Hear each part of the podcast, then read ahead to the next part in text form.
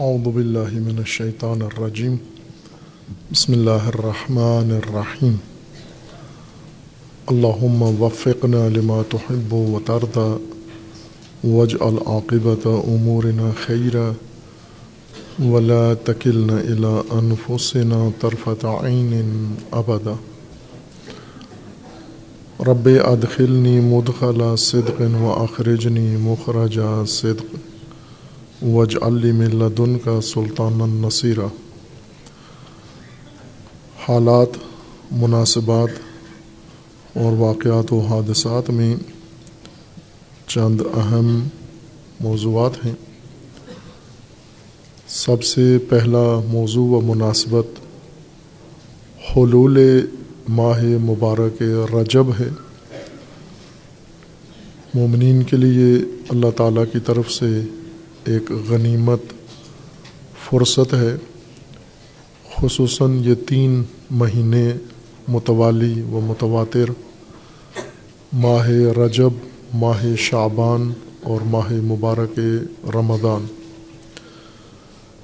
ان تینوں کے اندر اللہ تعالیٰ نے مومنوں کے لیے یہ اپنی رحمت اور اپنے لطف و کرم کے ذریعے سے یہ فرصت مہیا کی ہے کہ مومنین کے لیے توبہ، استغفار، اعمال صالحہ کے لیے سب سے اعلیٰ فرصت ان مہینوں کو قرار دیا گیا ہے۔ اور ہر مہینے کی اپنی بھی خصوصیات ہیں۔ رجب کی اپنی خصوصیات ہیں، ماہ شعبان کی اور رمضان کی۔ لیکن کچھ امور مشترک ہیں ان تینوں مہینوں کے لیے۔ ان میں اعمال انسان جو انجام دیتا ہے، ان کا اجر اللہ کی طرف سے کئی گنا بڑھ جاتا ہے۔ وہی اعمال ہم معمول کے دنوں میں انجام دیتے ہیں، تو ان کا وعدہ الہی کے مطابق مقررہ اجر ہے۔ لیکن یہی اعمال جب ماہ رجب میں یا ماہ شعبان میں یا ماہ رمضان میں انسان انجام دیتا ہے تو ان کا اجر دگنا ہو جاتا ہے اور بعض اوقات سات گنا ہو جاتا ہے اور بعض اوقات بے حساب اجر اللہ کی طرف سے ان کا بڑھ جاتا ہے۔ ان مہینوں کے دن، ان مہینوں کی راتیں، ان مہینوں کے جو دیگر اعمال ہیں، دعائیں ہیں خاص ماہ مبارک رجب کی، جن کے بہت عالی شان مضامین ہیں۔ البتہ ہم چند دعاؤں کو روٹین بنا لیتے ہیں اور باقیوں سے غفلت برتتے ہیں۔ آپ ان ساری دعاؤں کو واجب نمازوں کے بعد بھی اور دیگر فرصتوں میں پڑھیں اور سمجھ کر پڑھیں۔ ان ادعیہ کے اندر بہت ہی تربیتی اور علمی مضامین بھی ہیں۔ یہ ماہ ایک اور خصوصیت یہ رکھتا ہے کہ سب سے زیادہ مناسبات یکجا اسی ماہ کے اندر ہیں، ماہ رجب میں۔ اس کا آغاز ہی ولادت انوار اہل البیت علیہ السلام سے ہوتا ہے۔ امام باقر علیہ السلاۃ وسلام کی ولادت باسعادت امام نقی علیہ السلاۃ وسلام کی ولادت باسعادت ہے۔ اور اسی طرح سب سے اہم مناسبت اس کی تیرہ رجب میلاد مول المواحدین امیر المومنین علیہ السلاۃ وسلام ہیں اور اسی ماہ میں پندرہ رجب کو وفات حضرت زینب علیہ السلام اللہ علیہ ہے۔ پچیس رجب کو شہادت امام موسیٰ کاظم علیہ السلاۃ وسلام ہے۔ ستائیس رجب کو اس میں مبعث ہے، یوم مبعث، بہت عظیم دن ہے۔ اور ان مناسبتوں میں جامعہ عروۃ الوسقہ کو یہ سعادت حاصل ہے کہ ان میں سے تین اہم مناسبتیں جامعہ میں اجتماع ملک گیر اجتماع کی صورت میں ہوتی ہیں۔ ایک ان میں سے تیرہ رجب ہے، جو یوم تاسیس بھی ہے اور اس سال انشاءاللہ پہلے سالوں کے نسبت زیادہ باشکو و بھرپور طریقے سے منعقد ہوگا۔ روز میلاد ہے مولا علی علیہ السلاۃ والسلام کا اور یوم تاسیس ہے جامعہ کا۔ اس کے لیے ابھی سے مومنین کوشاں ہیں، اطلاعات اور آگاہی دے رہے ہیں ملک بھر میں۔ اور جو مومنین خصوصاً جوانان چھٹی کا دن ہے، ویسے بھی اس سال مصادف ہے یہ اتوار کو، پانچ فروری کو، جو لوگ کوئی اضطرار، مجبوری اور کوئی امر مانے نہیں ہیں وہ انشاءاللہ تشریف لائیں گے اور اس مجلس باشکوں میں محفل میں شرکت کریں گے۔ اس کا عنوان بھی اس سال وحدت اور تفرقہ امیر المومنین علیہ السلاۃ وسلام کی نگاہ میں قرار پایا ہے، وہ جو ہماری ضرورت ہے، اشد، اور ہم اسے اپنے مولا اور اپنے ولی سے سنیں، سیکھیں، تاکہ سنجیدگی پیدا ہو کم از کم امیر المومنین کے پیروکاروں کے اندر اس موضوع کے حوالے سے۔ اور دوسرا عزاداری ہوتی ہے، پچیس رجب کو اور وہ بھی باشکو ہوتی ہے۔ باقی شہروں سے بھی جوانان اس میں شرکت کرتے ہیں اور انشاءاللہ اس سال بھی بھرپور طریقے سے شرکت کریں گے اور اسی طرح یوم مبعث بھی ہے اور وہ بھی ہر سال یہاں اس میں بھی مجلس محفل ہوتی ہے۔ یوم مبعث بہت ہی اساسی و بنیادی ہے۔ تاریخ اسلام کے ان ایام میں سے ہے جب اللہ تعالیٰ نے اپنی نعمتیں اہل زمین پر اتارنا شروع کی ہیں۔ یوم نزول واحی ہے رسول اللہ صلی اللہ علیہ وآلہ وسلم پر۔ اہل سنت کے ہاں روز مبعث الگ دن منایا جاتا ہے۔ اس دن کو مبعث نہیں کہتے، لیکن امامیہ کے نزدیک یہ روز مبعث ہے۔ یعنی روز بیست رسول اکرم صلی اللہ علیہ وآلہ وسلم ہے جہاں جہاں مومنین ہیں، رجب، شعبان و رمضان کی تکریم کریں، اس فرصت سے فائدہ اٹھائیں۔ بہترین ایام ہیں اللہ کے قریب ہونے کے لیے۔ جو موسم ہے یعنی یہ تین ماہ بہار ہے مومنین کے لیے اللہ تعالیٰ کی جانب سے بہار قرآن ہے، وہ بہار عبادت و بندگی ہے۔ اس بہار کو ضائع نہ جانے دیں۔ دوسری مناسبت افسوسناک یہ ہے کہ مغربی ممالک میں تواتر کے ساتھ قرآن کریم کی بے حرمتی ہو رہی ہے اور اسی گزشتہ ہفتے وہ مغربی ممالک جو جمہوریت کے بڑے چیمپئن بنتے ہیں اور لوگوں کو انسانی حقوق یاد دلاتے ہیں، خصوصاً مسلمانوں کو تانا دیتے ہیں۔ حقوق بشر کا خود جنایت کارانہ ترین کام انجام دیتے ہیں اور ان میں سویڈن کے اندر قرآن کریم کی بے حرمتی کی گئی ہے کل عام۔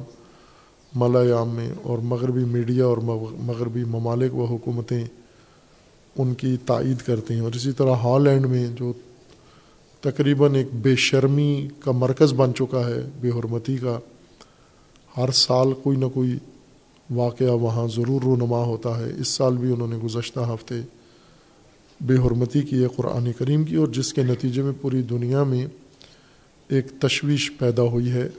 ہر چند مسلمانوں نے مذمتی بیان دیے ہیں یا اپنی عادت کے مطابق احتجاجات کیے ہیں، لیکن عملی قدم ایسا کوئی بھی نہیں اٹھایا جس سے یہ ملک باز آ جائیں اور ان کے اندر موجود شیاطین عبرت لیں اس سے۔ سویڈن وہ ملک ہے جو چھوٹا سا ملک ہے، لیکن بعض چیزوں میں معروف ہے اور مسلمانوں کی بہشت ہے۔ سویس اور سویڈن دونوں وہاں شوق رکھتے ہیں کہ دنیا کے بہترین ممالک ان کو سمجھا جاتا ہے، وہاں پر جہاں حقوق بشر اور احترام اور جمہوریت ہے، لیکن یہ کبھی عمل وہاں عرصے سے شروع ہے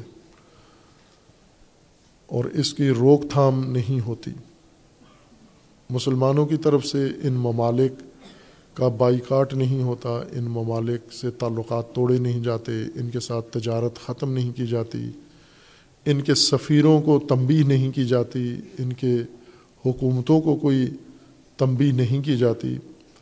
مسلمان ممالک ان کو بہت بڑی سزا دے سکتے ہیں۔ ان گستاخ اور حتاق ممالک کو اور ان سے سفارتی تعلقات ختم کریں اور سفارتی اگر نہیں بھی کرتے، تجارتی تعلقات ختم کر دیں، یہ ایک دن میں دیوالیہ ہو جائیں گے۔ ان کی ساری معیشت مسلمان ممالک کے ساتھ تجارت میں گزرتی ہے، خصوصاً ثروت مند عرب ملک، جن کی تجارت کا سارا دار و مدار انہی مغربی ممالک کے ساتھ ہے۔ یہ عمل انہوں نے معمول بنا لیا ہے اور اس کو آزادی رائے کا عنوان دیتے ہیں کہ ہمارے ملکوں میں جمہوریت ہے اور رائے کی آزادی ہے۔ رائے کی آزادی کا مطلب یہ کہ ہمیں حق حاصل ہے یا ہر انسان کو حق حاصل ہے کہ وہ انبیاء کو کی توہین کرے، مقدس کتابوں کی توہین کرے، ادیان کی توہین کرے۔ یہ آزادی صرف ان کو انبیاء کے خلاف یا دین کے خلاف و مقدسات کے خلاف حاصل ہے۔ لیکن یہی آزادی اگر انہی ممالک کے اندر بیٹھ کر کوئی یہود کے خلاف، اسرائیل کے خلاف ہولو کاسٹ کے خلاف بیان دے، اس کو آزادی کا حق نہیں ہے۔ یہ آزادی ہر موضوع میں نہیں، صرف اسلام کے خلاف اور مسلمانوں کے خلاف۔ اس آزادی سے مسلمان ملک اور مسلمان بھی استفادہ کر سکتے ہیں کہ اگر جمہوریت میں ہر بشر کو آزادی ہے، تو پھر ان ممالک اور ان کی سیاست اور ان کے مفادات اگر یہ مقدسات کی توہین کرتے ہیں، نقصان پہنچاتے ہیں، اسلام کا نقصان پہنچاتے ہیں، تو پھر مقابلے میں مسلمانوں کو بھی حق ہے، آزادی ہے کہ وہ ان کے مفادات کو نقصان پہنچائیں۔ پہنچا سکتے ہیں مسلمان اور یہ آزادی مسلمانوں کو حاصل ہے۔ اور آزادی نہیں، بلکہ اب تو شرعی طور پر اللہ کی طرف سے واجب ہے ان کے اوپر کہ جب کوئی انسان اللہ کے دین کے خلاف اعلان جنگ کرتا ہے، تو دفاع کرنا تمام مسلمانوں پر واجب ہے اور دفاعی اقدام کے طور پر ان ممالک کا بائیکاٹ کرنا، ان کے ساتھ تجارت ختم کرنا، ان کے ساتھ سفارتی تعلقات ختم کرنا، یہ مسلمانوں کے لیے لازمی ہے کہ اس آزادی سے فائدہ اٹھائیں۔ اس دوران عموماً حکومتیں مذمتی بیان پر اکتفا کرتی ہیں اور مذمتی بیان کے اس وقت ہیرو پوری دنیا کے ترکی کے صدر ہیں اردوان صاحب یا اردوغان، جو ایسے موقع سے خوب فائدہ اٹھاتے ہیں۔ بیان بازی میں پہلے دن اسرائیل کے خلاف، کسی بھی ملک کے خلاف بہت ہی جارحانہ بیان دیتے ہیں۔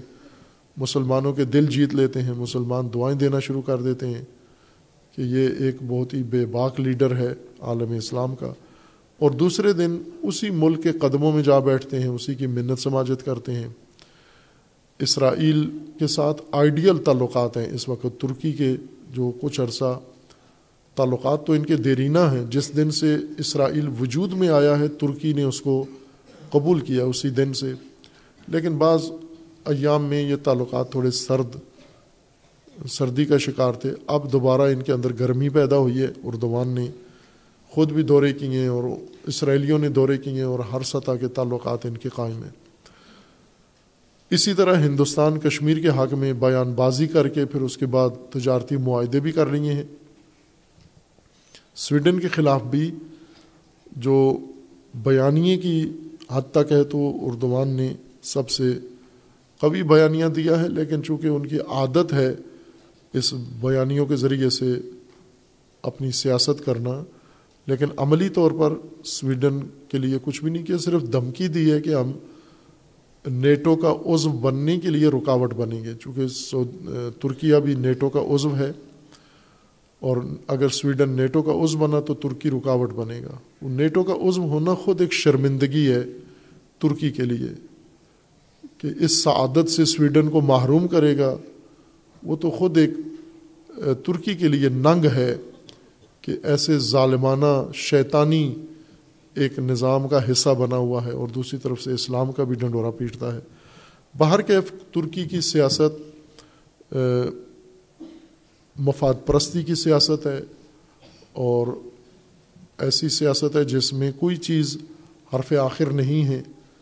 کچھ بھی کر سکتے ہیں ترکی کے صدر۔ کسی دن کسی کے خلاف ہو سکتے ہیں دوسری دن اسی کے پاؤں پکڑ کے۔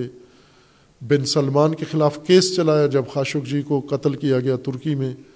اور ابھی خود بھی اردوان بھی سعودیہ گئے، سعودیہ والے بھی گئے ترکی۔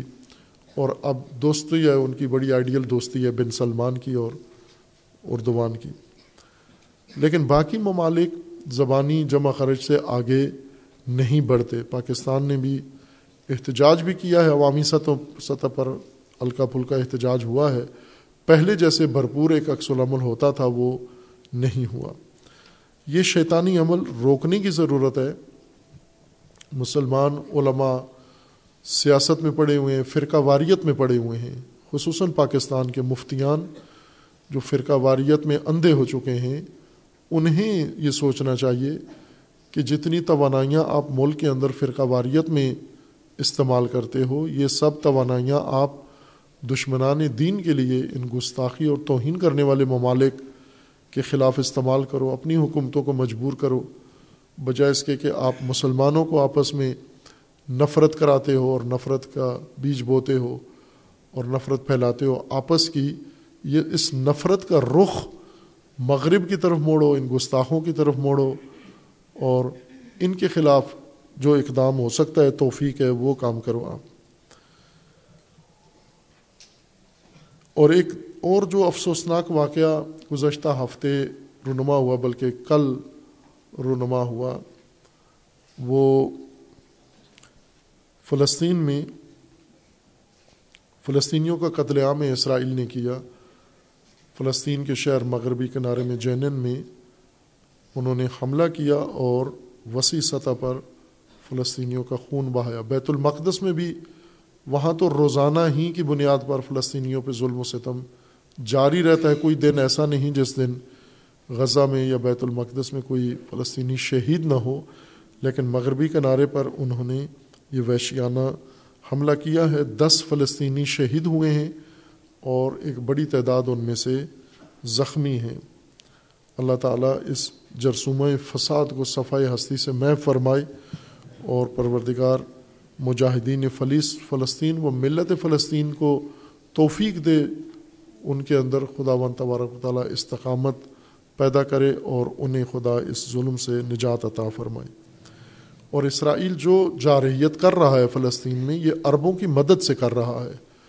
جتنی فلسطین میں یعنی دو ملک ایسے ہیں، مسلمانوں کے خلاف جتنی زیادہ جارحیت و ظلم کرتے ہیں، ان کو مسلمانوں کی طرف سے اور زیادہ پروٹوکول ملتا ہے، ایک ہندوستان اور دوسرا اسرائیل۔ ہندوستان مسلمان کشی میں کشمیریوں کو نقصان پہنچانے میں جتنا آگے بڑھتا ہے، عرب ملک بالخصوص اور تمام باقی اسلامی ملک اس کو اتنا ہی زیادہ پسند کرتے ہیں اور اور زیادہ اس کے ساتھ اقتصادی تعلق و دوستیاں بڑھاتے ہیں۔ اور دوسرا اسرائیل ہے کہ یہ اس وقت مسلمان ملکوں کا بڑا چہیتا ملک اسرائیل بن چکا ہے۔ صرف اس وجہ سے کہ فلسطینیوں پہ بے رحمی دکھاتا ہے اور ظلم کرتا ہے۔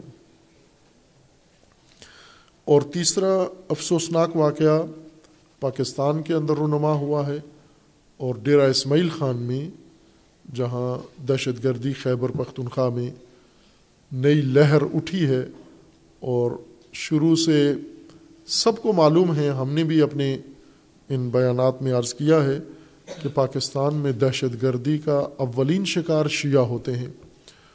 اور اس نئی لہر میں بھی ایسا ہی ہوا ہے کہ پولیس اور شیعہ جتنے بھی تھریٹ دہشت گردوں کی طرف سے جاری ہوتے ہیں، اس میں یہ دو نام سر فہرست لکھے ہوتے ہیں کہ پولیس کو نشانہ بنانا ہے اور شیعہ کو نشانہ بنانا ہے۔ ڈیرا اسماعیل خان مکمل طور پر دہشت گردی کی لپیٹ میں ہے۔ وہاں پر اس حد تک پولیس خوف زدہ ہے کہ حکومت نے حکم دے کر پولیس چوکیاں جو جگہ جگہ ناکے تفتیش کے لیے یا کنٹرول کے لیے تھیں، وہ ہٹا دی ہیں تاکہ پولیس دہشت گردوں کے حملوں سے محفوظ رہے۔ زیر پولیس تو محفوظ ہو سکتی ہے، اپنے گھروں میں چلے جائیں گے، تھانوں میں چلے جائیں گے، اپنی بیرکوں میں چلے جائیں گے، لیکن شیعہ خوب ظاہر ایک مخلوط آبادی ہے وہاں پر اور اطلاع کے مطابق دو دنوں میں یا چند دنوں میں دو جوان شہید ہو چکے ہیں۔ ہم شہداء کے خاندان کو تعزیت تسلیت پیش کرتے ہیں اور دعا کرتے ہیں کہ اللہ ان شہداء کو شہداء کربلا کے ساتھ معصوف فرمائے ان شاء اللہ معشور فرمائے۔ اور ان ظالمین کو اللہ تعالیٰ نیست و نابود فرمائے ان شاء اللہ باہر کیف اس میں ضرورت ہے، چونکہ ڈیرا اسمیل خان یہ تفرقہ گزیدہ خطہ ہے۔ اس کے اندر دہشت گردی مضبوط جڑوں والی دہشت گردی ہے۔ کبھی ختم نہیں ہوئی۔ وقفہ آتا ہے تھوڑے سے دیر کے لیے۔ وہی دہشت گردی جو پاکستان کے اندر سرکاری خرچے پر دہشت گرد لشکر بنائے گئے۔ ان کی سرپرستی کی گئی، ان کو مدد دی گئی اور عربی پیسے سے ان کی تقویت کی گئی۔ سیاسی سرپرستی کی گئی، تحفظ دیا گیا۔ وہی دہشت گرد جو ابھی افغانستان سے باقاعدہ دعوت پہ بلائے گئے ہیں، اسٹیبلشمنٹ نے بلائے ہیں، حکومت نے بلائے ہیں، قومی جرگا گیا ہے، ان کو دعوت دی ہے۔ اور سابقہ حکومت تحریک انصاف کی انہوں نے دعوت دی ہے ان کو۔ اور جس کا اقرار سابقہ وزیر اعظم نے کیا ہے۔ اور اسی طرح سابقہ جو ڈائریکٹر جنرل تھے آئی ایس آئی کے حمید صاحب فیض حمید، وہ گئے ہیں ان دہشت گردوں کو پاکستان اور بلایا ہے اور وہ آ گئے ہیں۔ انہوں نے بھی تکلف نہیں کیا، دعوت کی، وہ دعوت میں شریک ہو گئے اور آ کر ابھی بھرپور طریقے سے دہشت گردی کی تیاریاں بھی کر رہے ہیں اور دہشت گردی انہوں نے شروع بھی کر دی ہے۔ مومنین اپنی حفاظت کا انتظام حکومت کے سہارے نہ بیٹھیں۔ جب حکومت پولیس کے ذریعے ہی اس نے روکنا ہے دہشت گردوں کو اور پولیس محفوظ نہیں ہے۔ پولیس کو تحفظ کے لیے کہا گیا ہے کہ یہ سڑکوں سے ہٹ جائیں، پیرے جان دے رہے ہیں، وہاں سے نکل جائیں سیکورٹی جان دے رہے ہیں، وہاں سے ہٹ جائیں۔ دہشت گردوں کا اتنا خوف ان پولیس والوں کے اوپر مسلط ہے۔ یہ پولیس عوام کو کیسے تحفظ دے گی؟ تو ان کے رحم و کرم پر اپنے آپ کو نہ چھوڑیں، بلکہ خود اپنی حفاظت کا جتنا ہو سکتا ہے، مل کے کریں تو زیادہ بہتر حفاظت ہو سکتی ہے۔ فردن فردن وسائل حفاظتی نہیں ہوتے۔ باہر کیف ڈیرا شہداء کا شہر ہے اور کوئی گھر ایسا ڈیرا اسماعیل خان میں نہیں ہے جہاں پر شیعہ مومنین کے گھروں میں کوئی شہید نہ ہو۔ اور اب دوبارہ یہ لہر شروع ہوئی ہے۔ ہماری دعا ہے انشاءاللہ اللہ ان مومنین کی حفاظت فرمائے۔ اور ان کو ان دہشت گردوں کے شر سے اللہ محفوظ فرمائے انشاءاللہ۔ ملک کے اندر ایک اور جو اہم پچھلے ہفتے واقعہ رونما ہوا ہے اور جس کے آثار ابھی تک ہیں، ملک بھر میں بجلی بند ہوئی ہے۔ تقریباً اڑتالیس گھنٹوں تک بجلی پورے ملک میں نہیں تھی۔ غیر جامعہ میں رہنے والوں کو احساس نہیں ہوا چونکہ یہاں پر بجلی کا متبادل انتظام ہے، انہیں پتہ بھی نہیں چلتا کہ لوڈ شیڈنگ کتنی ہو رہی ہے یا بجلی باقی ملک میں کیا ہے۔ چوبیس اڑتالیس گھنٹے پورے ملک میں بجلی نہیں تھی۔ کسی بھی جگہ پر۔ اور یہ ایک بہت ہی خطرناک ترین پیغام ہے اس کے اندر۔ یہ بھی وزیر بجلی نے یہ بیان دیا ہے کہ احتمال ہے کہ یہ تقریب کاری ہوئی ہے۔ چونکہ بجلی کا نظام پوری دنیا میں اس وقت ٹیکنالوجی کے ذریعے سے چل رہا ہے، آئی ٹی ٹیکنالوجی کے ذریعے سے۔ اور سارا سسٹم ان کا کمپیوٹر سے کنٹرول ہوتا ہے اور آن لائن ہے۔ جس طرح ایران میں کچھ عرصے تک یہ تقریب کاری ہوتی رہی کہ ایران کے بجلی کے سسٹم میں اسرائیل گھس جاتا تھا اور وہاں تقریب کی اس نے۔ ان کی کئی ریفائنریوں کو آگ لگائی اسرائیلی بندوں نے۔ ایٹمی جو پلانٹ تھے، ان کے اندر تقریب کاری ہوئی، ان کے سائنسدان مارے۔ باہر کیف ایران کے اندر یہ زیادہ دہشت گردی ہوئی ہے اور اب پاکستان میں تجربہ ہوا ہے۔ قطعاً اس میں یا بھارت دخیل ہے یا اسرائیل، چونکہ یہ ٹیکنالوجی اصل میں اسرائیل کے پاس ہے، کہ دوسرے ملکوں کے انفراسٹرکچر میں گھس کر ان میں تقریب کرنا اور ان کا کنٹرول سنبھال لینا ان ان کے سسٹم کو۔ ایران میں تو ٹی وی، قومی ٹی وی کو انہوں نے ہیک کر لیا۔ خبریں چل رہی ہیں، قومی جو چینل ہے ان کا، خبروں کا، نیوز چینل، سرکاری چینل ہے۔ اور خبریں چلتے چلتے اچانک اس میں رہبر کے خلاف تصویریں بھی اور بیانات بھی آنا شروع ہو گئے ٹی وی چینل کے اندر تہران سے۔ تو اس حد تک ٹیکنالوجی کے ذریعے سے آسانی ہو چکی ہے دوسروں کے سسٹم میں داخل ہونا۔ تقریب کاروں کے پاس یہ ٹیکنالوجی کا تجربہ زیادہ ہے۔ پاکستان میں چونکہ حفاظتی انتظام بھی اتنا نہیں ہے اور یہ وزیر بجلی نے یہ کہا ہے کہ ایسے ہوا ہے اور خطرناک علامت ہے۔ پھر ان کے پاس اس بجلی کو بحال کرنے کی تیاری یا آمادگی نہیں تھی۔ ملک اتنی دیر تک تاریکی میں ڈوبا رہا ہے۔ جو ایک سرکاری اعداد و شمار سامنے آئے ہیں، اس کے مطابق ان اڑتالیس گھنٹوں، چوبیس گھنٹوں میں، اڑتالیس نہیں، چوبیس گھنٹوں میں جو اعداد و شمار ہیں، بجلی ابھی تک نہیں آ رہی اس طرح سے ترتیب کے ساتھ۔ چار پانچ دن ہو چکے ہیں۔ لیکن اس بندش کے چوبیس گھنٹوں کا جو اعداد و شمار انہوں نے نکالے ہیں، اس کے مطابق چار سو ارب روپے کا نقصان ہوا ہے بجلی بند ہونے سے۔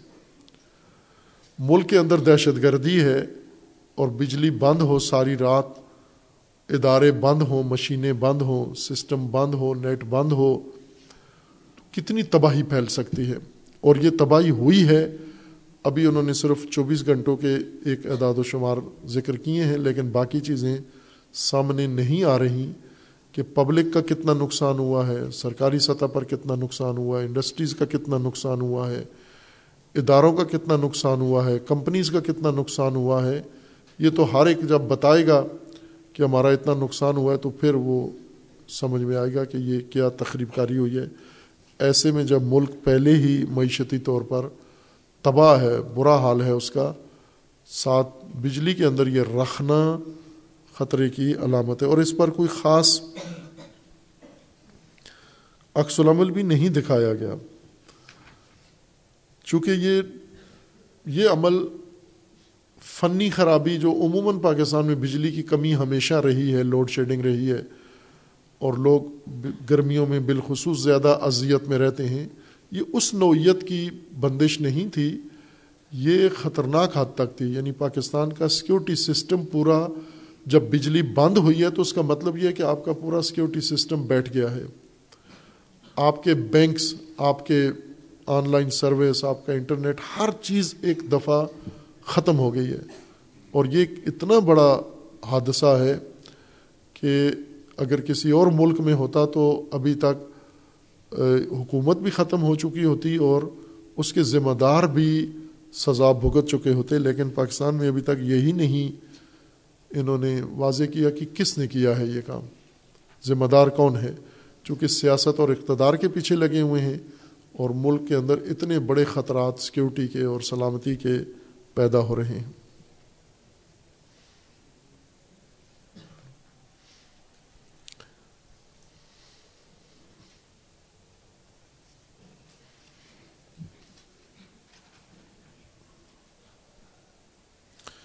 پاکستان کے اندر ایک اور جو سیاسی سطح پر واقعہ ہو رہا ہے، ملک کے اندر دو شخصیتیں سادات میں سے ملک کی بنیادی ایڈمنسٹریشن میں آئی ہیں۔ ایک سید عاصم منیر فوج کے سربراہ بنے ہیں اور ایک سید محسن نقوی جو پنجاب کے نگران وزیر اعلیٰ بنا، بنے بنے ہیں۔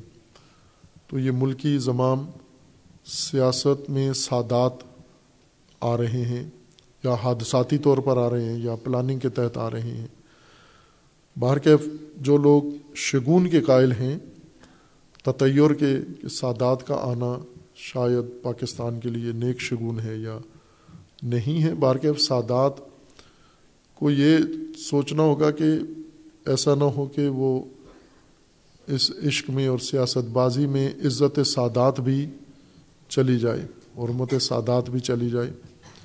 چونکہ سیاست ایک تالاب ہے، گندا، اور اس کے اندر جو بھی آیا ہے وہ پاک صاف نہیں نکلا، بلکہ وہیں ڈوبا ہے۔ تو اگر اللہ نے موقع دیا ہے سادات کو، ممکن نہیں اور بھی آئیں گے کسی جگہ یا نہیں آئیں گے، لیکن یہ دو بڑے نام اس وقت میڈیا پہ گردش کر رہے ہیں۔ ایک فوج کے سربراہ ہیں، ایک پنجاب کے سربراہ موقع بنے ہیں۔ اور ایسا نہ ہو کہ سب، جس طرح پچھلی حکومت جب ختم ہوئی تھی اور تحریک انصاف کی حکومت ختم ہوئی تھی، تو اس کی جگہ پر نون لیگ کی وزیر اعظم یعنی متحدہ اتحادیوں کی حکومت بنی، جس میں نون لیگ کے سربراہ بنے حکومت کے نواز شہباز شریف۔ شہباز شریف کی بتیجی نواز شریف کی صاحبزادی، انہوں نے یہ بیان دیا تھا، اپنے چچا کو مشورہ دیا تھا کہ پچھلی حکومت کے گند اور فضلے کا ٹوکرا آپ سر پہ نہ اٹھاؤ۔ یہ خود ان کی پارٹی کے اندر سے یہ آوازیں اٹھی تھیں کہ اتنا گند سیاست میں موجود ہے ان کے یہ الفاظ تھے کہ یہ گندا ٹوکرا ہے، گندگی ان کی ہے، فضلہ ان کا ہے، اٹھایا سر پہ ہم نے ہے، تو یہ نہ اٹھائیں یہ گند کا ٹوکرا۔ لیکن انہوں نے طے کیا کہ ہم تھوڑا سا ہی مزہ سے ہی اقتدار کا لے لیں، پھر پتہ نہیں عمر باقی ہے یا نہیں ہے، تو انہوں نے گندا ٹوکرا اٹھا لیا۔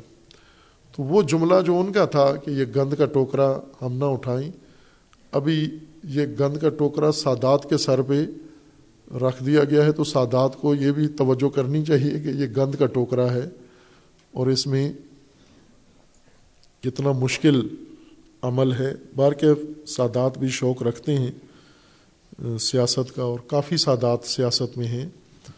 اور کتنے سادات ہیں جو عزت سادات گنوا چکے ہیں۔ ساتھ اپنی سیاست کے اندر ڈوب کر۔ سیاست دراصل پاکستان کی سیاست ایک گندا تالاب ہے۔ شہر بھر کا جو گٹر کا پانی جاتا ہے، یہ شہر شہر کے باہر ہی کسی جگہ جمع ہو جاتا ہے۔ لاہور کے باہر جو پانی ہے، کراچی والے اپنا سارا گندا پانی یہ سمندر میں پھینک دیتے ہیں۔ سارے شہر کا گٹر، ان کے ٹوائلٹ کا پانی، ان کے گندا پانی، سارا ان کے گھروں سے نکل کے پھر ندیوں میں وہاں ندیاں کہتے ہیں، کراچی والے، نالوں میں جاتا ہے۔ یہ نالے سمندر میں چلے جاتے ہیں۔ لاہور میں کوئی سمندر نہیں ہے، کچھ نالے دریائے راوی میں چلے جاتے ہیں، دریا میں۔ اور کچھ کا پانی باہر کھڑا رہتا ہے۔ شہر کے باہر بڑے بڑے تالاب ہیں، گندے، گندگی کے وہاں یہ پانی کھڑا رہتا ہے۔ اسی طرح اور شہروں کے اندر بھی ہے۔ اگر کسی کو دیکھنے کا موقع ملا ہو اس گندے تالاب کو تو اسے سمجھ لینا چاہیے کہ آپ کے ملک کی سیاست کا نظام اور حلیہ بالکل ہو بہو وہی ہے جو گندے تالابوں کا ہے، جن کے اندر صرف غلازت ہے، انسانی غلازت ہے۔ سیاست میں بھی انسانی غلازت ہے ساری۔ اور اس گندے تالاب میں سیاستدان نہا رہے ہیں، لطف اندوز ہو رہے ہیں۔ اقتدار کا کھیل کھیل رہے ہیں، سیاست کا کھیل۔ خود سیاستدانوں کے بقول کہ یہ کھیل ہے اور ہم نے کھیلنا ہے اور کھیل رہے ہیں۔ کبھی ایک اندر آتا ہے، چھلانگ لگاتا ہے، دوسرا باہر چلا جاتا ہے، پھر وہ جو باہر ہے، اندر آتا ہے، یہ باہر چلا جاتا ہے۔ یہ کشمکش ان کے اندر لگی ہوئی ہے۔ ایک دوسرے کے ہاتھوں بھی گندے اور ننگے ہوتے ہیں۔ اسٹیبلشمنٹ کے ہاتھوں بھی گندے اور ننگے ہوتے ہیں۔ میڈیا کے ہاتھوں بھی گندے اور ننگے ہوتے ہیں۔ اور ان کو اتنا لطف آتا ہے اس گندے تالاب میں کہ جس طرح مچھلی صاف پانی میں، یہ وہ پانی ہے گندی جس میں مچھلی ڈالے مر جائے گی، مینڈک بھی مر جائے گا۔ اس گندے تالاب میں اتنی گندگی ہے کہ مینڈک بھی اس میں نہیں اترتا، صرف سیاستدان اتر سکتا ہے اس میں۔ کوئی حشرہ بھی اس میں نہیں اترتا، صرف سیاستدان اترتا ہے اس میں۔ اور اس گندے تالاب میں یہ کھیل جاری ہے، گندگی کا کھیل جاری ہے۔ کبھی کسی کو ہٹا دیا، کبھی کسی کو لے آئے، کبھی کسی کو پکڑ لیا۔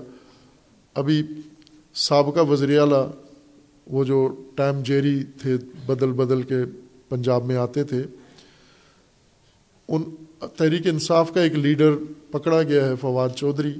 تو انہوں نے بیان دیا ہے کہ یہ پہلے پکڑا جاتا تو زیادہ بہتر ہوتا۔ اندازہ کریں کہ یہ ان کا اپنا وزیر اعلیٰ رہا ہے، ان کے ووٹ سے، ان کی حمایت سے وزیر اعلیٰ بنا ہے اور ان کے آپس میں اس طرح کے روابط ہیں، اس طرح کے تعلقات ہیں۔ بجائے ہمدردی کرنے کے کہ ہمارا اتحادی پکڑا گیا ہے، جیل چلا گیا ہے اور اس کے ساتھ زیادتی ہوئی ہے، اس کی مذمت کرتے الٹا کہہ رہے کہ بہت اچھا ہوا ہے، یہ پکڑا گیا ہے، اس کو پہلے پکڑا جانا چاہیے تھا تاکہ میری حکومت ہی ختم نہ ہوتی۔ اس قسم کے یہ سیاست دان ہیں اور یہ انتخابات کی تیاریاں کر رہے ہیں اور نئے گند کی تیاریاں کر رہے ہیں اور عوام اس گندگی سے لطف اندوز ہو رہے ہیں۔ عوام کا کام، میں آج پاکستان کے عوام کی حالت جب دیکھتا ہوں اس گندے تالاب میں، تو مجھے ایک اپنے دوست کا واقعہ یاد آتا ہے۔ پاکستان کے عوام اس گندے تالاب پہ تفریح کر رہے ہیں، پکنک کے لیے جاتے ہیں۔ وہاں پارٹیاں کرتے ہیں، سموسے پکوڑے کھاتے ہیں، بوتل پیتے ہیں، اس گندے تالاب کے ساحل پہ۔ اور پھر جو سیاستدان باہر نکلتا ہے، جب اس کو باہر پھینک دیا جاتا ہے، وہ ان عوام سے مدد لیتا ہے، میری مدد کرو، میں دوبارہ تالاب میں جاؤں۔ پھر عوام دوبارہ اس کو ووٹ دے کر تالاب میں پھینک دیتے ہیں۔ اب کتنے مولانا کو شوق ہے کہ ہم بھی اس تالاب میں اتریں۔ اللہ تعالیٰ دعا قبول کرے ان کی۔ ایک لاہور کا دوست ہے، اس نے یہ واقعہ سنایا تھا۔ کافی سال پہلے اس نے سنایا تھا، ابھی موجود ہیں، لاہور میں ہی ہیں وہ۔ تو انہوں نے کہا کہ میں، ہمارے کراچی کے کوئی تعلیم کے دوران کالج میں یا یونیورسٹی میں ہمارے ایک کراچی کے دوست تھے۔ تو وہ بہت زیادہ کراچی کا ذکر کرتے تھے۔ اور اس ذکر میں خصوصاً وہ کہتے تھے ایک جگہ کا کہ ملیر ندی۔ ان اکثر اس کا ذکر کرتے تھے کہ ملیر ندی، کراچی میں ملیر ندی ہے، ملیر ندی۔ تو کہا جب ہم نے ارادہ کیا کہ اس سال چھٹیاں کراچی منانے جانا ہے، تو ان سے پوچھا کہ بھائی اگر ہم آئیں کراچی سمندر دیکھیں گے باقی، تو آپ اپنا ایڈریس بتاؤ۔ تو انہوں نے کہا کہ ہم ملیر ندی کے کنارے پہ رہتے ہیں۔ تو انہوں نے کہا یہ تو بہت ہی اچھی بات ہے کہ ندی بھی ہوگی، اس کے کنارے پر بڑا منظر ہوگا، صحت افزا مقام ہوگا۔ کھیت ہوں گے، باغات ہوں گے، وہاں ہم ندی میں شکار کریں گے۔ تو یہ کہتے ہیں ہم بیگ باندھا اور پہنچ گئے کراچی۔ وہاں جا کر اترے اور سیدھا ملیر پہنچے اور ندی کے کنارے۔ اور جب ان سے پوچھا ندی کہاں ہے، تو انہوں نے بتائی جب ندی تو الٹیاں شروع ہو گئیں۔ وہ ملیر والے ندی کہتے ہیں اس کو، ابھی بھی ملیر ندی کہتے ہیں اس کو۔ وہ کراچی بھر کے گندے گٹر کا پانی ہے، اس کو ندی کہتے ہیں۔ تو اب یہ بتاتا ہے بڑے ذوق سے کہ میں گیا تھا ملیر ندی کی سیر کے لیے اور وہاں جا کے طبیعت بہت خراب ہوئی۔ اس کو میں نے کہا، تو نے کیوں نہیں کہا کہ نالا ہے؟ تو کہا، اس کو ہم یہاں ندی ہی کہتے ہیں۔ یہی حال اس وقت پاکستانی قوم کا ہے کہ یہ ندی، گندگی کی ندی کے کنارے پاکستانی قوم، یہ ان گندے تالاب میں موجود سیاست دانوں کے ساتھ تفریح لے رہے ہیں۔ یہ قوم کا تفریحی مقام ہے یہ، گندی سیاست۔ صرف آپ ایک گھنٹہ میڈیا دیکھیں تو آپ کو سیاست دانوں کے گند کا اندازہ ہو جائے گا یہ کتنے آلودہ لوگ ہیں یہ۔ اخلاقی طور پر کتنے آلودہ ہیں، مالی طور پر کتنے آلودہ ہیں، فکری طور پر کتنے آلودہ ہیں۔ گندگی میں لتھڑے ہوئے ہیں یہ۔ اور ابھی بھی ملک تباہی کی طرف جا رہا ہے اور تباہ کر دیا گیا ہے۔ لیکن اس تالاب میں نہاتے ہوئے نہ عوام کو فرصت ہے، نہ ان گندے سیاستدانوں کو فرصت ہے۔ اس وقت پاکستان میں ڈالر یعنی کل تک کی خبر تھی کہ دو سو پچپن ڈال روپے پہ پہنچ چکا ہے، ایک ڈالر۔ ایک امریکی ڈالر پاکستان کے دو سو پچپن روپے میں کل تک تھا۔ اور کہہ یہ رہے ہیں کہ اس نے تین سو تک جانا ہے۔ یعنی ایک ڈالر پاکستان کا تین سو روپے، ایک امریکی ڈالر تین سو روپے پاکستانی کے بدلے میں تبدیل ہوگا۔ اور یہ ایسے میں ہے کہ ڈالر ہے بھی نہیں ہے، مل بھی نہیں رہا، دو سو پچپن میں بھی نہیں مل رہا۔ اور ادھر سے آئی ایم ایف نے ان کو ڈانٹ کے تمبی کر کے بےزت کر کے کہا ہے کہ آپ ڈالر کے ریٹ کو کنٹرول نہ کریں۔ ڈالر کو اوپن مارکیٹ کے رحم و کرم پہ چھوڑ دیں، وہ جہاں لے جائیں اس کو۔ یہ کنٹرول کر رہے تھے۔ ڈار اور ڈالر کی جنگ تھی پاکستان میں گزشتہ دو تین مہینے۔ ڈار صاحب پیرس سے مالش کرا کے آئے، بڑی کچھ ریسٹ کر کے آئے وقفے سے اور پاکستان کی اقتصاد سنوارنے آئے۔ اور آتے ہی انہوں نے کہا کہ ڈالر جب، ڈار جب انگڑائی لیتا ہے تو ڈالر کانپنے لگتا ہے اور ڈالر نیچے آ جاتا ہے۔ ابھی ڈار صاحب شکست کھا گئے ہیں اور ڈالر جیت گیا ہے اور ڈار ڈالر کے نیچے لگ گئے ہیں۔ بڑے ڈائلاگ بولے تھے انہوں نے، میں ڈالر کو ایسے کر دوں گا، میں ڈالر کو ویسے کر دوں گا، میں آئی ایم ایف کو چت کر دوں گا۔ آئی ایم ایف نے انہیں صاف کہا ہے کہ آپ ان کے احکامات پر عمل کرو تو اگلی قسط قرضے کی ملے گی۔ احکامات کیا ہیں؟ بجلی کا ریٹ بڑھاؤ، گیس کا ریٹ بڑھاؤ، ڈالر کا ریٹ بڑھاؤ، اور جو چیز کنٹرول کی ہوئی ہے، عوام کے، اس کے آسانی کے لیے وہ ساری ختم کرو آپ۔ سبسڈی کسی چیز پر نہیں دینی۔ اور یہ ابھی کہہ رہے ہیں کہ ہم آئی ایم ایف کے ہاتھوں مجبور ہیں، بلکہ موجودہ وزیر اعظم نے کہا کہ آئی ایم ایف کی طرف ہی جائیں گے، آئی ایم ایف کے ذریعے اپنے اقتصادی مسائل حل کریں گے۔ سابقہ وزیر اعظم پاپولر نے کہا ہے کہ اگر مجھے دوبارہ اقتدار ملا، اب توجہ کریں اس شخص کی بھوک لمونیت کہ یہ کرکٹ کیسے سیاستدان ہیں یہ۔ پچھلی دفعہ اقتدار میں آنے سے پہلے انہوں نے ادم مچایا ہوا تھا کہ ملک آئی ایم ایف کو بیچ دیا گیا ہے، میں آؤں گا، آئی ایم ایف سے بچاؤں گا۔ اور یہ کہا تھا کہ اگر آئی ایم ایف کے پاس جانا پڑا، میں خودکشی کر لوں گا۔ مجھے اقتدار دیں آئی ایم ایف کے بجائے میں یہ چوری شدہ پیسہ واپس لاؤں گا اور ملک بناؤں گا اور بچاؤں گا۔ اور پھر اگر آئی ایم ایف کے پاس جانا پڑا میں خودکشی کر لوں گا۔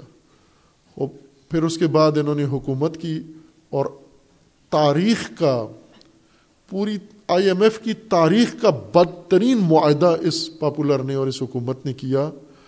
اور معاہدہ کر کے یہ کہا تھا کہ ملک کی سلامتی خطرے میں پڑ گئی ہے۔ یہ جملہ سوائے یہاں کے کہیں سے بھی نہیں دہرایا جاتا۔ کوئی میڈیا صحافی اس جملے کو نکال کے نہیں کہتا کہ انہوں نے تو اس وقت بیان دیا تھا کہ جو ہم نے معاہدہ آئی ایم ایف کے ساتھ کیا، ملک کی سلامتی خطرے میں ڈال دی ہے۔ نہ کوئی اسٹیبلشمنٹ میں سے ادارہ کوئی اس کو کہتا ہے، نہ سیاستدان کوئی بھی یہ نام نہیں لیتا کہ اس وزیر اعظم نے تو خود معاہدہ کر کے کہا تھا کہ میں نے سلامتی خطرے میں ڈال دی ہے آپ ملک کی۔ اس کو نہیں دہراتے کوئی بھی، پکڑتا نہیں ہے اس جملے کو کوئی بھی۔ اس لیے کہ سب اس میں جرم میں شریک ہیں، ایک فرد تنہا نہیں ہے۔ لیکن یہ بات کنفرم ہے کہ آئی ایم ایف کے سپرد انہوں نے ملک کر دیا تھا اور بیچ دیا تھا۔ اب وہ آئی ایم ایف ان کو ملک چلانے کے لیے ہدایات دیتا ہے یعنی ملک ڈبونے کے لیے، عوام کو مارنے کے لیے۔ آئی ایم ایف کی جتنی ہدایات ہیں ان کو اگر سلیس زبان میں ترجمہ کر دیا جائے یعنی مہنگائی بڑھاؤ، آلو ٹماٹر بڑھاؤ، تیل بڑھاؤ، پٹرول بڑھاؤ، گیس کی قیمتیں بڑھاؤ، ہر چیز بجلی، گیس بڑھاؤ یعنی دوسرے لفظ میں عوام کو ذبح کرو، عوام کو بھوک مارو۔ اگر اس کا ترجمہ کیا جائے تو وہ اپنے پاکستان کے حکمرانوں کو یہ آڈر آڈر دیتا ہے کہ پاکستان کے عوام کو بھوک مارو تاکہ ہم آپ کو قرضہ دیں۔ آئی ایم ایف نے چونکہ جو ان جس جن شرائط پر ان کو قرض دیا ہے، وہ شرائط یہی ہیں کہ عوام کو بھوک مارو۔ یعنی آئی ایم ایف نے انہیں کہا ہے کہ ہم قرض دیں گے۔ اس قرض سے یہ کریں گے کیا؟ یہ بھی عوام کو پتہ ہونا چاہیے۔ آئی ایم ایف سے جو قرضہ لیتے ہیں، اس کو کرتے کیا ہیں؟ اس قرضے کو لے کر آئی ایم ایف کی پچھلے قرض کی سود کی قسطیں دیتے ہیں۔ آئی ایم ایف نے ان کو قرض دیا ہوا ہے پہلے کا۔ اس قرض پر سود ہے، قرض سے زیادہ۔ مثلا اگر سو روپیہ آئی ایم ایف نے ان کو قرض دیا ہوا ہے، تو دس روپے، دس ہزار روپیہ سود ہے اس کا۔ سو روپیہ قرض لیا تھا، ہزار روپیہ اس کا سود ہے۔ وہ سود کی قسطیں نہیں دے پا رہے ہم۔ وہ نیا قرض دیتا ہے کہ یہ نیا قرض لو اور پچھلے سود کی قسطیں ادا کرو۔ یہ اس لیے قرض دے رہا ہے ان کو۔ اور ہر قرض کے بدلے میں پاکستان سے بہت ساری چیزیں اپنے اختیار میں لے رہا ہے یہ ادارہ۔ ابھی پاکستان نے باقاعدہ امریکہ سے تقاضا کیا ہے رسمن خط لکھ کے کہ آئی ایم ایف سے نرمی کے لیے ہمارے لیے کہو کہ آئی ایم ایف ذرا رویے میں نرمی کرے ہمارے ساتھ۔ یعنی امریکہ آئی ایم ایف کو کہے گا کہ نرمی کرو، تو سختی کس نے کروائی ہے؟ وہی کرواتا ہے نا جو نرمی کروا سکتا ہے۔ اگر امریکہ آئی ایم ایف سے نرمی کرواتا ہے تو یہ جو مصیبت کھڑی کی ہے، یہ بھی اسی نے کی ہے آپ کے لیے۔ پاکستان کے سب سے بڑے دشمن پاکستان کے دوست ہیں۔ اور دو دوست جنہوں نے پاکستان کو اس حد تک پہنچایا ہے، ایک امریکہ ہے دوست پاکستان کا دیرینہ، اور ایک عرب ملک ہیں۔ تمام تباہی بربادی پاکستان کی ان دو دوستوں کی وجہ سے آج موجود ہے۔ اب یہ دوبارہ آئی ایم ایف کی طرف جا رہے ہیں۔ سابقہ وزیر اعظم کہہ رہے ہیں کہ میں پہلے کہا تھا کہ میں خودکشی کر لوں گا، آئی ایم ایف جانا پڑا۔ اب یہ کہہ رہے ہیں کہ مجھے پھر اقتدار ملا تو میں آئی ایم ایف کے ذریعے سے ملک چلاؤں گا۔ خوب، عزیزان، یہ قوم کو معلوم ہونا چاہیے، ان تمام باتوں کا مطلب یہ ہے کہ خاتمہ یعنی گیم اوور ہو چکی ہے۔ پاکستان انہوں نے مکمل طور پر قرضوں کے بدلے میں، قسطوں کے بدلے میں، سود کے بدلے میں ان کو دے دیا ہے۔ پاکستان کے دو گاہک ہیں ایک بن سلمان ہے اور متحدہ عرب امارات اور دوسرا آئی ایم ایف ہے۔ آئی ایم ایف کے پیچھے کون؟ آئی ایم ایف ایک ادارہ ہے، اس کے پیچھے ملک ہیں، امریکہ ہے، یورپی یونین ہے امیر ممالک ہیں اس آئی ایم ایف کے پیچھے، عرب ملک بھی ہیں۔ انہی کا پیسہ ہے جو یہ ادارہ قرض کے طور پر بانٹتا ہے اور ملکوں کو تباہ کرتا ہے۔ سری لنکا برباد کر دیا انہوں نے، پاکستان کو اسی حد تک پہنچا دیا ہے۔ اس سے پہلے ملیشیا کو نابود کر چکے ہیں، اس سے پہلے ارجنٹائن کو تباہ کر چکے ہیں۔ اس سے پہلے افریقی ممالک کو نیست و نابود کر چکے ہیں معیشتی طور پر۔ یہ وہ ادارہ ہے، معیشت کش ادارہ۔ قرضے دیتا ہے اور پھر سود ساری عمر ختم نہیں ہوتا ان ملکوں کا۔ ایک یہ گاہک ہے انہوں نے معاہدے کر کر کے قرضوں کے بدلے میں پاکستان اپنے نام کروا لیا ہے۔ یہ معاہدہ بتائیں نا، یہ جو سابقہ پاپولر وزیر اعظم نے کیا تھا، اس کو نشر کریں عوام میں کہ کیا لکھ کے دیا ہے آپ نے۔ سابقہ پنجاب کے گورنر چودھری سرور انہوں نے کہا تھا کہ چھ ارب کے بدلے میں پورا پاکستان حوالے بیچ دیا گیا ہے۔ یہ چودھری سرور جو حکومت میں تھے اس وقت، لندن میں جا کر یہ بیان دیا کہ اس معاہدے کے بدلے میں پاکستان پورا آئی ایم ایف کو دے دیا گیا ہے۔ ذمہ دار آدمی کا بیان ہے۔ یہ ایسے افواہ نہیں ہے من گڑت بات نہیں ہے یہ۔ ابھی تازہ بیان وزیر دفاع کا آیا ہے۔ وزیر دفاع نے یہ کہا ہے کہ سعودی عرب ہم سے دفاعی تعاون مانگ رہا ہے۔ یعنی سعودی عرب توقع رکھتا ہے پاکستان سے۔ اس وقت ابھی کل تک تھے، پتہ نہیں آج ہیں یا نہیں، متحدہ عرب امارات کے صدر آل نہیان یہ رحیم یار خان میں آئے ہیں۔ پاکستان کے وزیر اعظم شہباز شریف ان کے استقبال کے لیے، نہیں، ان کو ملنے کے لیے رحیم یار خان گئے ہیں۔ اب یہ پٹواری بتائیں کہ رحیم یار خان پاکستان کے کسی حصے کا نام ہے یا متحدہ عرب امارات کا حصہ ہے۔ اگر کوئی ملک کسی غیر ملکی سربراہ پاکستان آتا ہے تو وہ ایک سسٹم کے تحت آتا ہے، اسلام آباد آتا ہے اور وہاں جا کر وہ ملتا ہے میزبان ملک کے وزیر اعظم اور صدر سے۔ لیکن ایسا کہاں ہوا ہے کہ کسی ملک میں کسی دوسرے ملک کا سربراہ آئے وہ اپنے شہر میں جائے یعنی اس کا اپنا شہر ہے، رحیم یار خان، شیخ زید کا شہر ہے۔ وہاں اس کا ایئرپورٹ ہے، وہاں اس کی پراپرٹی ہے، وہاں اس کے شکار گاہ ہے۔ وہ شکار کے لیے آیا ہے۔ پہلا شکار اس کا پاکستان کا وزیر اعظم ہے۔ وہاں گیا ہے، جا کر اس کو مل کے آئے ہیں۔ اور متحدہ عرب امارات کے صدر نے رحمی ارخان میں کل یہ بیان دیا ہے پاکستانی وزیر اعظم کو کہ تیاری کر لو، متحدہ عرب امارات پاکستان میں بہت بڑی سرمایہ کاری کرنے جا رہا ہے۔ سرمایہ نہیں دیا، صرف ایک دانہ پھینکا ہے اس نے، تیاری کرو۔ اور اب انہوں نے تیاری شروع کر دی ہے۔ وہ سرمایہ لائے گا، ادھر دے گا ان کو، یہ تیاری میں ہے۔ تیاری یعنی اسٹام لکھو کہ پاکستان ہمارے حوالے کرو، رحم یار خان کی طرح۔ سارا ہر ضلع، ہر اچھی جگہ ہر کوئی کام کی جگہ ہے وہ ہمارے نام کرو اور ہم اس جگہ کو آباد کریں گے، اس کا نام سرمایہ کاری ہو جائے گا۔ بن سلمان وزیر دفاع کہہ رہے ہیں کہ بن سلمان نے پیغام بھیجا ہے کہ ہم دفاعی تعاون ہمارے ساتھ پاکستان کرے۔ بن سلمان کا دفاعی تعاون آپ جانتے ہیں کیا ہے؟ دفاعی تعاون یعنی پاکستان کے جو ایٹمی اثاثے ہیں، یہ ان کو دے دیے جائیں۔ پاکستان کی فوج ان کے سپرد کر دی جائے۔ ابھی جو یہاں پر گفتگو شروع ہو چکی ہے کہ پاکستان کی فوج کو آدھا کیا جائے، آدھی فوج پاکستان میں رہے۔ آدھی فوج کدھر جائے گی؟ اس کا نہیں بتاتے، نام نہیں بتاتے۔ سابقہ وزیر اعظم بھی کہہ رہا ہے اور باتیں میڈیا کے اندر آ رہی ہیں کہ فوج کو حاجم ملک سے بوجھ کم کرنے کے لیے فوج کو آدھا کیا جائے۔ اب یہ باقی آدھی فوج کہاں بھیجیں گے آپ؟ کدھر جائے گی؟ یہ دو گاہک ہیں پاکستان کے اور پاکستان خریدنا چاہتے ہیں، لیکن پہلے جیسے علامہ اقبال نے کشمیر کے متعلق کہا تھا کہ قومی فروختند چے ارزان فروختند ایک قوم بیچ دی انہوں نے اور کتنی سستی اور ارزان بیچ دی۔ اب دوبارہ فروخت کر رہے ہیں۔ اور چے ارزان فروختن۔ کس کے بدلے میں بیچیں گے؟ اقتدار کے بدلے میں۔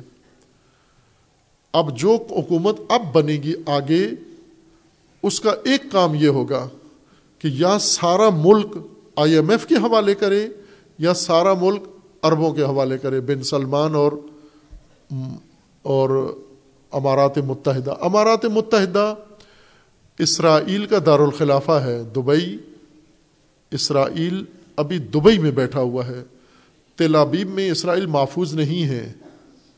تلابیب میں اسرائیل نے اپنے تمام سسٹم دبئی میں اور ابوظہبی میں آ کر قائم کر لیا ہے۔ تو یہ تو ایک سہونی ریاست بن چکی ہے، متحدہ عرب امارات۔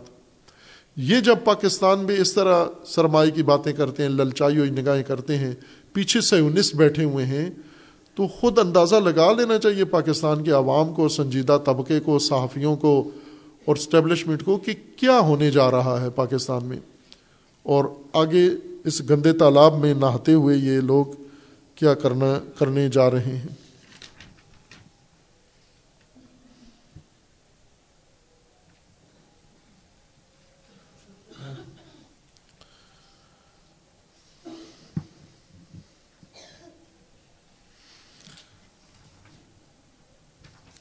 ایک موضوع جو اور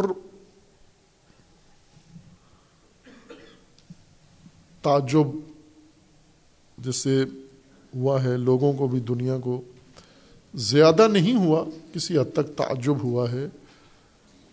مسیحیت کے رہنما، مسیحیت کے اندر فرقے ہیں، جیسے مسلمانوں کے فرقے ہیں۔ شیعہ ہیں، سنی ہیں۔ پھر سنیوں کے اندر آگے مزید تقسیم ہے اہل حدیث ہیں، اہل سنت ہیں۔ یا جیسے پاکستان میں ہیں، بریلوی ہیں، دیوبند ہیں، اہل حدیث ہیں، شیعہ کے اندر آگے مزید تقسیم ہے اسی طرح مسیحیت کے اندر بھی، عیسائیت کے اندر بھی تقسیم ہے یہ۔ ان میں جو سب سے بڑا فرقہ ہے، اکثریتی فرقہ، وہ کیتھولک مسیحی ہیں۔ باقی ان سے کم ہیں۔ اس مسیح اس بڑے فرقے کا جو سب سے بڑا راہبر ہے پوپ پوپ فرانسس موجودہ پوپ۔ ایک پچھلے پوپ تھے، بینیڈکٹ، وہ دو ہفتے پہلے فوت ہو گئے۔ وہ جنہوں نے عروج پہ جا کر اقتدار چھوڑ دیا تھا، وہ پوپ فوت ہو گئے۔ اب یہ یہ اس وقت بھی یہی تھے، انہوں نے پچھلے پوپ کو دفن کیا۔ اور یہ ایک تاریخ ہے، مسیحیت کی تاریخ میں یہ نادر موقع رونما ہوا ہے۔ یعنی پوپ ان کا رہبر، جس کو وہ کہتے ہیں کہ یہ نمائندہ ہے اللہ کا زمین پر، اور پوپ کے اندر روح ہوتی ہے عیسیٰ مسیح کی، بہت بڑا مقام ہے۔ ہمارے مرجع تقلید سے بڑا درجہ وہ دیتے ہیں مانوی طور پر۔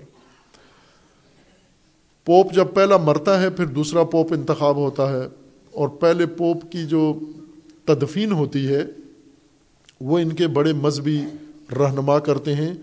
انہی میں سے جو اس کو دفناتے ہیں یا جنازہ پڑھتے ہیں، ان میں سے ہی کوئی بعد میں پوپ بنتا ہے۔ لیکن یہ تاریخ مسیحیت میں پہلی دفعہ ہوا ہے کہ ایک پوپ نے دوسرے پوپ کو جنازہ پڑھایا ہے اور دفن کیا ہے اور ایک پوپ کے مرنے کے بعد نیا پوپ انتخاب نہیں ہوا۔ یہ ان کی ریکارڈ اس کو وہ کہتے ہیں یہ تاریخ رقم ہوئی ہے۔ باہر کے اب یہ موجودہ پوپ صاحب، پوپ فرانسس، وہی جو آیت اللہ لزمہ سیستانی سے ملے آ کر نجف میں معروف ملاقات اور پھر الازہر کے مفتی اعظم سے ملے اور اس طرح ان کی کوششیں ادیان کو ملانے میں زیادہ ہیں۔ یہ پوپ انہوں نے تازہ ترین بیان کل کا یہ ہے کہ ہم جنس باز، ہم جنس پرست۔ یہ ہم جنس پرستی جرم نہیں ہے۔ پہلے جرم تھا۔ مسلمانوں میں تو کوئی بھی اس کا قائل نہیں ہے۔ البتہ برطانیہ میں ایسے علماء ہیں، ملکہ کے مکتب مدرسے میں پڑے ہوئے ایسے علماء ہیں باقاعدہ۔ بعض تو ایسے ہیں جیسے معروف شخصیت جو پاکستان بھی آئے اور پاکستان کی شخصیتوں کو بھی نوازا انہوں نے اور آتے رہتے ہیں کبھی کبھار۔ وہ علامہ ٹیٹو۔ علامہ ٹیٹو یہ ہم جنس بازی کے حامی ہیں۔ انہوں نے پوپ سے پہلے یہ برطانیہ میں کہا ہے کہ یہ جتنے ہم جنس باز ہیں، ہم جنس باز یعنی مرد مردوں کے ساتھ جو لوات کرتے ہیں، یہ لواتی، اور عورتیں عورتوں کے ساتھ جو یہ عمل انجام دیتی ہیں، یہ سب اگر ہم لوگ وہ شیوں کو مشورہ دے رہے تھے کہ اگر آپ لوگ ان کو اپنے امام بارگاہوں میں مساجد میں لے آئیں، یہ سارے شیعہ ہو جائیں گے۔ یہ ادھر ہی رہیں، ٹھیک ہے، یہ شیعہ نہ ہوں، یہ ٹیٹو ان کی طرف چلا جائے، انہیں ادھر نہ لے کر آئے۔ آپ ان کے ساتھ چلے جائیں، ان کے کلب میں چلے جائیں، وہی کام کریں آپ، انہیں نہ لے کر آئیں ادھر۔ شیعہ کی طرف نہ لائیں، شیعہ پاکیزہ آئم اطہار کا مذہب ہے، عصمت و تہارت کا مذہب ہے۔ عصمت و تہارت کے مذہب میں ان کی گنجائش نہیں ہے یہ. یہ پاکیزہ مذہب ہے اور شیعوں کو اس طرف متوجہ ہونا چاہیے اس طرح کے ناپاک لوگ نہ یہ گند داخل کریں۔ پوپ نے یہی کہا ہے کہ یہ ہم جنس بازی جرم نہیں ہے اور کلیسا ہم جنس بازوں کو اپنی خدمات پیش کرنے کے لیے تیار ہے۔ ان کو پہلے مشکلات پیش آتی تھیں، اب کلیسا میں آ کے کریں یہ کام۔ اگر انہیں کوئی جگہ نہیں ملتی تو کلیسا تیار ہے ان کو اپنی ساری خدمات اور وسائل ان کے اختیار میں قرار دینے کے لیے۔ خوب، یہ روحانی اور مذہبی دنیا کا حال ہے کہ اگر یہی جس طرح وہ فارسی محاورہ ہے کہ جو چیز فاسد ہو جاتی ہے، گندی ہو جاتی ہے، اس کو نمک لگائیں تو ٹھیک ہو جاتی ہے، فساد سے بچ جاتی ہے۔ لیکن افسوس اس قوم کا ہے کہ جس کا نمک ہی فاسد ہو گیا ہو۔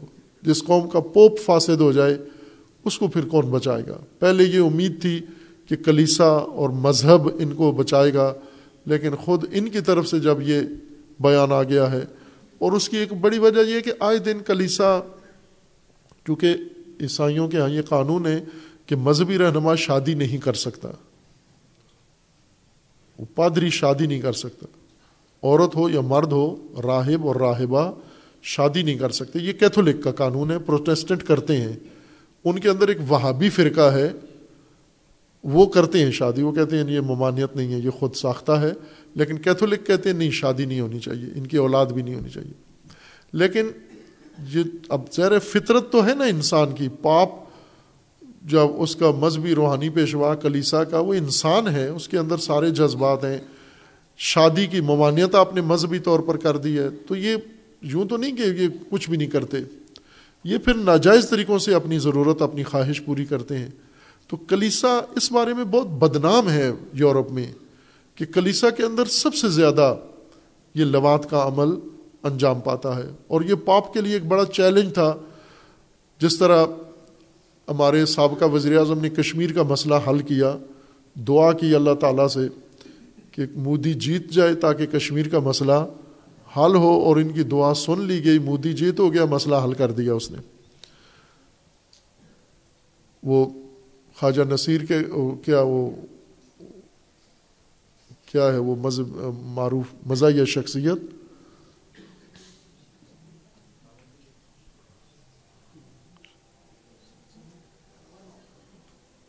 شیخ، نہیں تاریخی ہے نا وہ۔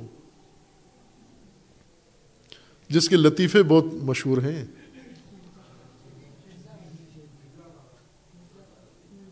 مرزا غالب کے لطیفے مشہور ہیں۔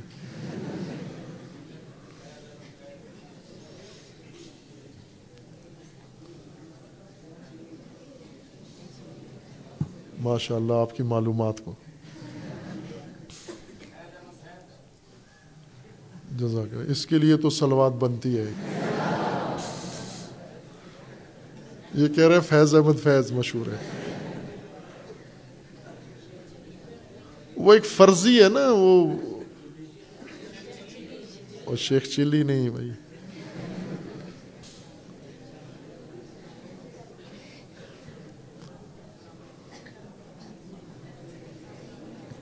نام میرے ذہن سے اتر گیا۔ وہ سردیوں کا موسم تھا، کمبل اوڑھ کے گھر میں سوئے ہوئے تھے اور باہر چور آیا۔ گلی میں اس نے چوری کی، لوگوں نے شور مچایا، چور چور۔ تو بیوی نے اس کو کہا کہ اٹھ کے دیکھو باہر کیا شور ہے۔ تو اس نے کہا، چھوڑو، جو بھی ہے، آپ سردی ہے، مجھے بھی سونے دو، خود بھی سو۔ تو بیوی نے اٹھایا کہ نہیں، دیکھ کرو کیا ہوا ہے۔ بار کا وہ اٹھے، اٹھ کے کمبل لپیٹ کے باہر آئے، سردی تھی۔ تو جو یہ باہر آئے تو کمبل نے چور نے دیکھ لیا، اندھیرا تھا۔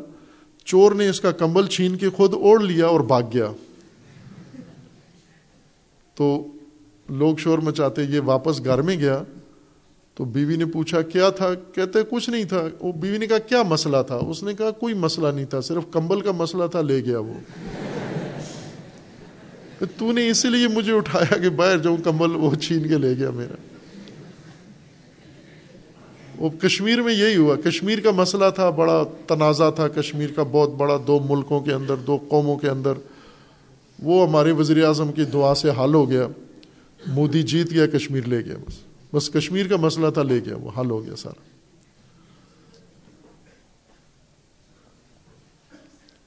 اسی طرح انہوں نے بھی کلیسا میں بڑا مسئلہ تھا کہ کلیسا کے پادری وہ بچوں کے ساتھ زیادتی کرتے تھے۔ یہ مسئلہ سابقہ جتنے پوپ آئے ہیں ان کے لیے مسئلہ تھا، حل کرنا ہے اس کو۔ موجودہ پوپ نے حل کر دیا۔ مسئلہ حل ہو گیا کہ کیا کہ ہم جنس بازی جرم نہیں ہے کلیسا اس کے لیے پوری خدمات پیش کرے گا۔ کتنا افسوسناک واقعہ ہے کہ دنیا میں سب سے زیادہ بڑا مذہب عیسائی ہیں اور تمام مذہبی طبقے کا سب سے بڑا مذہبی لیڈر پاپ ہے مسلمان لیڈر بعد میں آتے ہیں۔ مسلمانوں کا نمبر عیسائیوں کے بعد میں ہے۔ سب سے بڑا مذہب دنیا کے اندر جمعیت کے لحاظ سے عیسائی ہیں اور ان کا سب سے بڑا لیڈر یہ ہے اور اس کی طرف سے یہ حکم دیا جا رہا ہے۔ اب آپ خود دیکھ لیں کہ نیچے کیا ہو رہا ہے۔ جب اوپر یہ حالت ہے، خدا رحم کرے اور یہ رائے حل جو جرائم کو قانون بنا دیں، اللہ تعالیٰ اس عذاب سے، اس انسانیت کو نجات عطا فرمائے۔ خدا و تبارک و تعالیٰ پاکستان کی حفاظت فرمائے اور پروردگار تمام مظلوم ملتوں کو کشمیر، فلسطین، یمن، عراق، شام، لبنان، افغانستان پروردگار ان کو ظلم و ستم سے نجات عطا فرمائے۔ صلی اللہ علیہ محمد علیہ طیب